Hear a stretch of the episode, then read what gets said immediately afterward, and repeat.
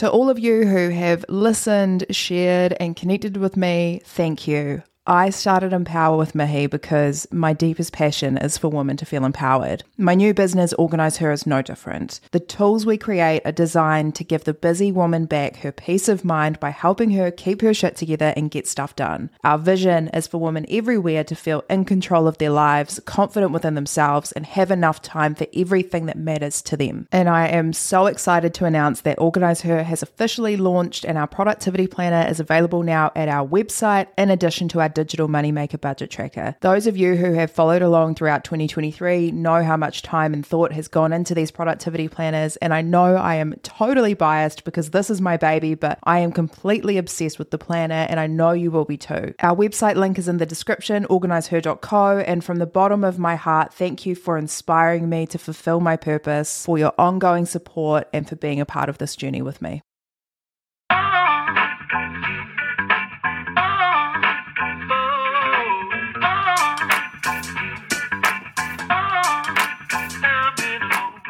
This is Empower, the podcast that motivates you to start living your best life as your best self. My name is Mihi Sorensen. I'm a former lawyer turned podcast host, content creator, and now your personal hype woman. Thank you so much for joining me where we chat all about growth, goals, and living with intention. No matter how life is feeling for you today, this time is yours, so let's make it count.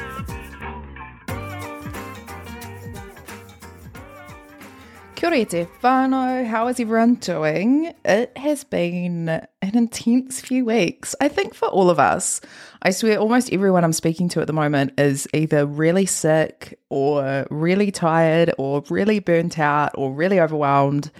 Maybe it's the fact that we're coming into winter, I don't know, but more than ever, it's like we're all just really busy with life. Maybe it's a grown up thing, I don't know. Anyway, anyway, I digress. There's a few things I really want to get into for today's episode, and I've been wanting to do an episode on time management because God knows I need it right now. But I had a look back on some of the topics that you wanted me to speak on this year, and finance really was a big one. So that is what we are talking about today. And specifically, we are going to talk about money and mental health because I think we underrate the impact of money on our mental health, or maybe we don't underrate it. Maybe that's not the right thing to say, but we definitely don't talk about it. There's lots of shame associated with money and finances, and in many circles and situations, it's still very much frowned upon to even bring up the topic. Some people are still really sensitive about salaries and talking about how much they make at work and actually, the exact same thing could be said about mental health. Many people don't want to talk about it. And yes, the world is progressing, and yes, these conversations are finally being normalized and brought out into the open, which is fantastic, but there is still a really long way to go. And for many of us, like for myself, I would consider myself super progressive. I'm all about sharing everything, especially if it is like for the benefit of the greater good of the world. But sometimes even certain conversations still make me uncomfortable. And I know it's more because that is what society has like drilled into us. And I wish it wasn't the case, but it is the case. So let's talk about it today anyway, because the more that we talk about it, the more normalized it is. And let's be honest, these conversations are just going to keep happening and hopefully happening more often as we move into the future. Point of the episode is that mental health and financial wellness are deeply interconnected. So let's get into it. And I'm not going to dwell on this point, but it does need to be said. Times are tough right now.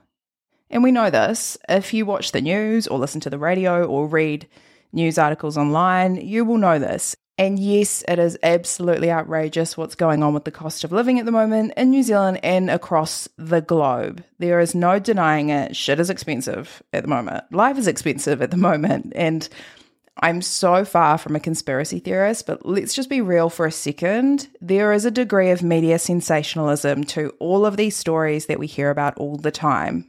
I'm not saying that there isn't some truth to it. Obviously, there is. We know that. But what I'm really complaining about right now is the sensationalism because it impacts us. That's what really impacts our mental health and the mental health of those that absorb this information and absorb these stories. Like, I think a lot about how we headed into the very first COVID lockdown, and all of the economists that were writing articles for New Zealand Herald and stuff, and you know, all of those people were saying that house prices were going to drop and the market was going to slow down. And actually, the total opposite thing happened. Likewise, we've been hearing for months now that we're heading into a recession, and then we're not heading into a recession, and then we are heading into a recession. And I'm not an economist, so I'm not even going to give my own opinion about whether I think any of that is true because I have no idea. But you know what I am sure about? No one can tell the future. And what we also know is that stressing too much about the future is of no use to us, especially when the amount that we stress about it or the fact that we are even stressing about it at all has no bearing on what will actually happen. Like, I can stress about the fact that we could be heading towards a recession, but the amount that I'm stressing about that will have no impact on whether or not we actually do. And the reason I'm talking about this, and again, this is just what I think and feel, so take it as a grain of salt if you wish. But if we are already feeling anxious or concerned or overwhelmed or nervous about our own individual financial situations, as we are all living through increasing living costs, I don't think it is of any help to our mental health to be constantly fed stories about how everything is going to get a whole lot worse or on the flip side, how everything is going to get a whole lot better in a few weeks or months or years. Like, unless someone can come to me and give me the lotto numbers and I can win millions of dollars on Wednesday, I need to treat everything that I read with a grain of salt because there's always an agenda, right? And sometimes that agenda is just needing more people to click on a link. And I'm not going to go too hard on that because I feel like that's probably harder than I would prefer to have gone anyway, but such is life. I think what it does do is take away our focus from the current moment and it sends us into the future, which is quite honestly just full of what ifs. And I'm speaking for myself too, like the amount of times that I have read something or heard something or even just thought something up myself and then spent hours of my life worrying about it and panicking and freaking out and stressing over a situation that was completely out of my control. And then eventually be like, why am I doing this? like when I was 18 and starting the process of applying for my student loan to study, and I had calculated how much my student loan would be at the end of my studies. And then I calculated how long it would take me to pay it off. And because I didn't have much of a concept of many real life things, like salary expectations and changing careers and so on, I calculated that my student loan wouldn't be paid off until I was 38, which is the reality for many people. Like, do not get me wrong. And I knew that much. And I spent an entire day absolutely losing my marbles, full blown panic attack, huge freak out, crying to my parents about it, all of this stuff. And then by the end of it, I just reached a point where I was like, you know what? What can I do right now in this moment? No matter how much I freak out about this, I can't do my degree without a student loan, which is the case for most students. So rather than freaking out about the prospect of having a student loan hanging over my head for 20 plus years, on that day and in that moment, I actually just had to make a choice. Either I choose not to study and then I don't need to worry about the stress of a student loan, or I accept that I can't study without taking out a student loan and also reframe my mindset and be grateful that I live in a country where I can access an interest free student loan and understand that my student loan is going to help me get my degree.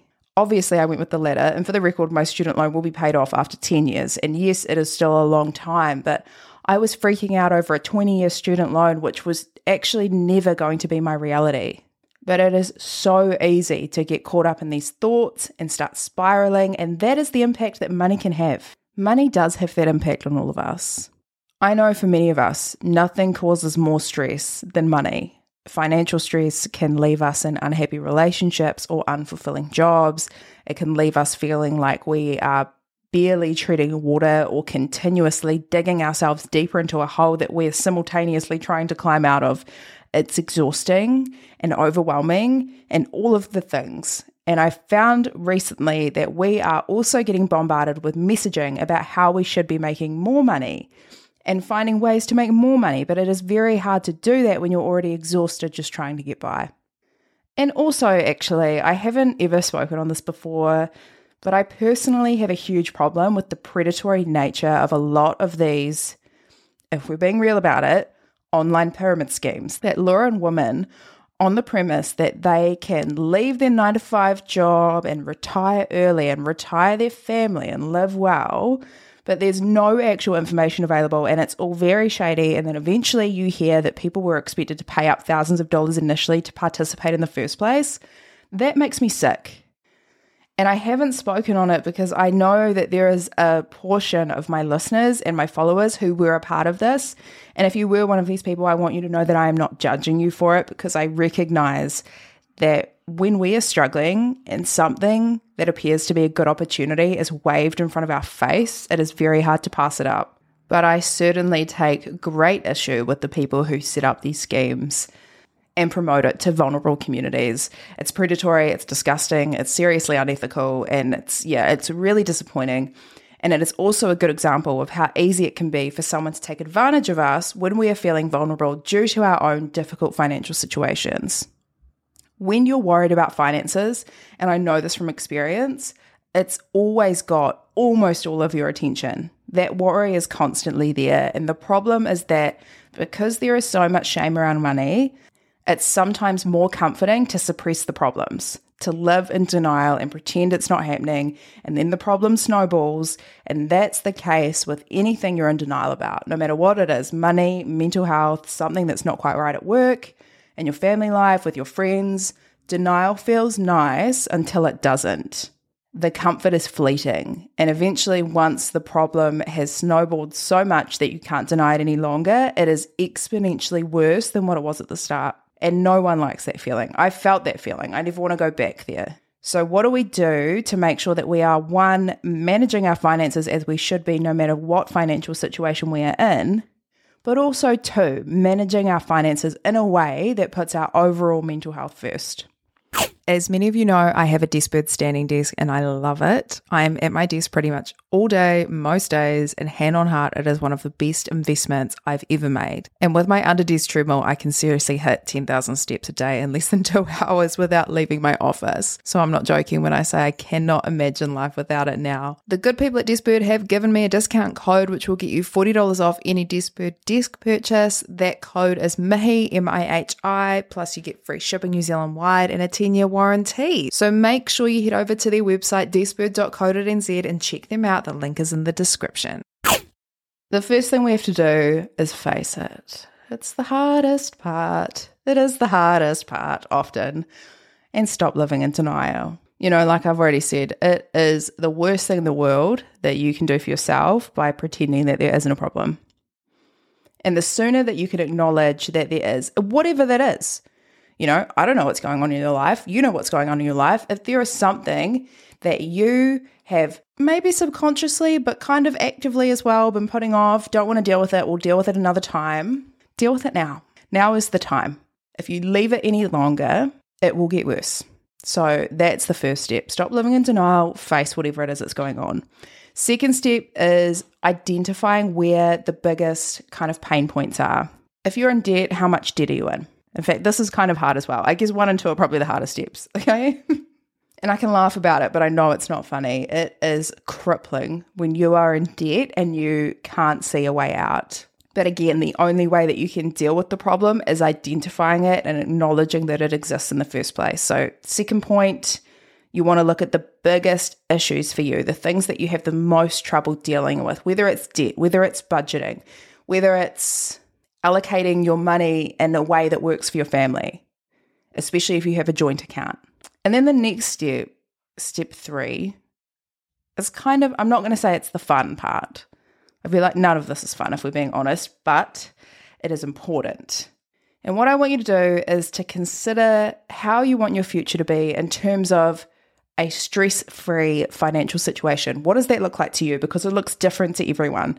How much money do you need to be making, or how much money does your household need to be making in order for you to be able to cover the bills and live stress free and maybe have a little bit of disposable income, but overall not be dealing with the things that are severely impacting your mental health right now? What does that future look like? And then the next step, step four, is make a plan. Make the plan that you need to make in order to get from where you are right now to that stress free financial future. And yes, you will probably have to be patient, and there is a chance that it will take years, and that is the way it's going to be. But if you start today, you will be closer in a year's time than if you do nothing at all. Okay. And you deserve to live stress free in the future, and your family deserves to live that way as well.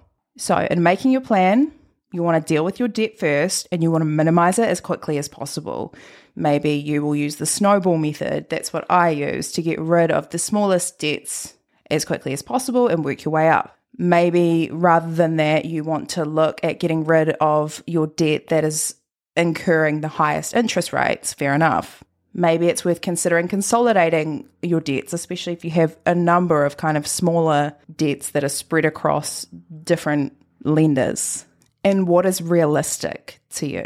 Then I want you to look at your sources of income and consider where the opportunities are. Is there an opportunity for you to ask your employer for a pay rise? Is there an opportunity for you to consider a second source of income? Could you start a side hustle? Are there unnecessary expenses in your life that you could cut out that would actually make a significant difference to your weekly or fortnightly income? And what I will say also is if you're like, I will pick up a second job or I will start a side hustle, think really carefully about that because I know for me anyway, like the ways that I have been able to make the biggest jump in terms of my income has been pay rises in my normal nine to five job. I have had a side hustle that has been monetizing probably for like a year now. But in terms of the working to earning ratio, does that make sense? Like, I have had to work so much harder in my business on the side and, you know, doing the podcast and content creation and earning money in that way. I have had to work so much harder than working in my day job like 100%. I know that's not the case for many people, but I think sometimes, especially lately, we hear this whole like starting a side hustle and make like X amount per month. It is romanticized. And I'm just being honest with someone that does do both. It was way easier for me to get a pay rise in my normal job than it was or that it is making money in my side hustle. So it's just something to think about. And another important aspect of the plan is having a plan B. What are the actual strategies that you have in place to make sure you don't end up in the same situation that you are in right now? What can you do to mitigate the risk of falling into the same traps? Do you need someone to be accountable to? Do you need to lock your accounts? Do you need your accounts hidden from your banking app? Do you need to open up a whole new bank account with a completely different bank and not use the mobile banking app? for that account and just set up an automatic transfer straight out of your main account as soon as you get paid. If you work for yourself, do you need to think about an additional, more consistent form of income that is coming through regularly so that you don't need to worry about whether your business is making enough money to just cover the bills? Do you need to get comfy being uncomfy and regularly checking your bank statements? That is what I needed to do. Do you need to start budgeting? There's all of these things, right? All of these things to think about because the reason that poor money management becomes what feels like a never ending cycle is because often we haven't actually developed strategies to stop ourselves from falling back into that cycle in the first place. And that can be for a number of reasons. If you fall into this category, it is not your fault, but the impact, because that's what we're talking about here, right? The impact that this has on our mental health and our sense of self worth and our confidence and feeling like we know how to like stay in control of our life it's massive especially when you feel like you're doing your absolute best and it's not enough and you can't understand why. So you really want to make sure that you have those strategies in place and that you've actually thought about them because as much as we would want the plan to go exactly as we want it to it's just not the way that life works sometimes. And that leads me really nicely into the last point, which is related to the emotional, mental health, mental well-being mindset stuff. Be intentional about developing coping mechanisms that work for you. Things won't always go to plan, but we need to be able to harness enough resilience to get through it and make it out the other side. We all have to navigate difficult financial situations at some point in our lives more than once.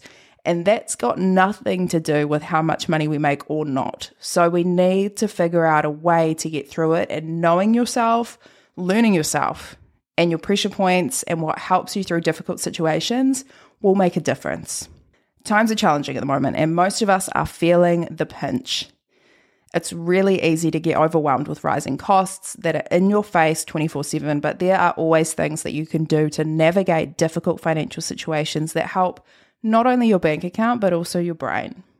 And there's also a lot of support out there, no matter what your financial circumstances are. If you need help with budgeting or paying off debt or buying a house or investing or understanding your KiwiSaver or figuring out what insurances you need, I will add a link to the episode description if you want to check out some of those support services that I've just found really quickly on Google. But I suggest you also look into that yourself if it's something that you're interested in or something that you really feel like you need to do. And you'll know if you have that feeling because if you were sitting there thinking, oh, maybe I should speak to an advisor or maybe I mm, do it, please. A lot of these services are free, so take advantage of them. If you need them, take advantage of them. And know that you are never alone. You can always reach out for help. And the sooner that you do that, the better. Like you will thank yourself for it. One day you will look back and you will thank yourself and you will be so pleased that you put yourself first and sought out help where you needed it. Anyways, that is all I have got for you today. So, on that note, I will love you and leave you. Thank you for listening. I appreciate that you take time out of your day to listen to me. So, make sure you do something kind for yourself today, and I will chat to you next week.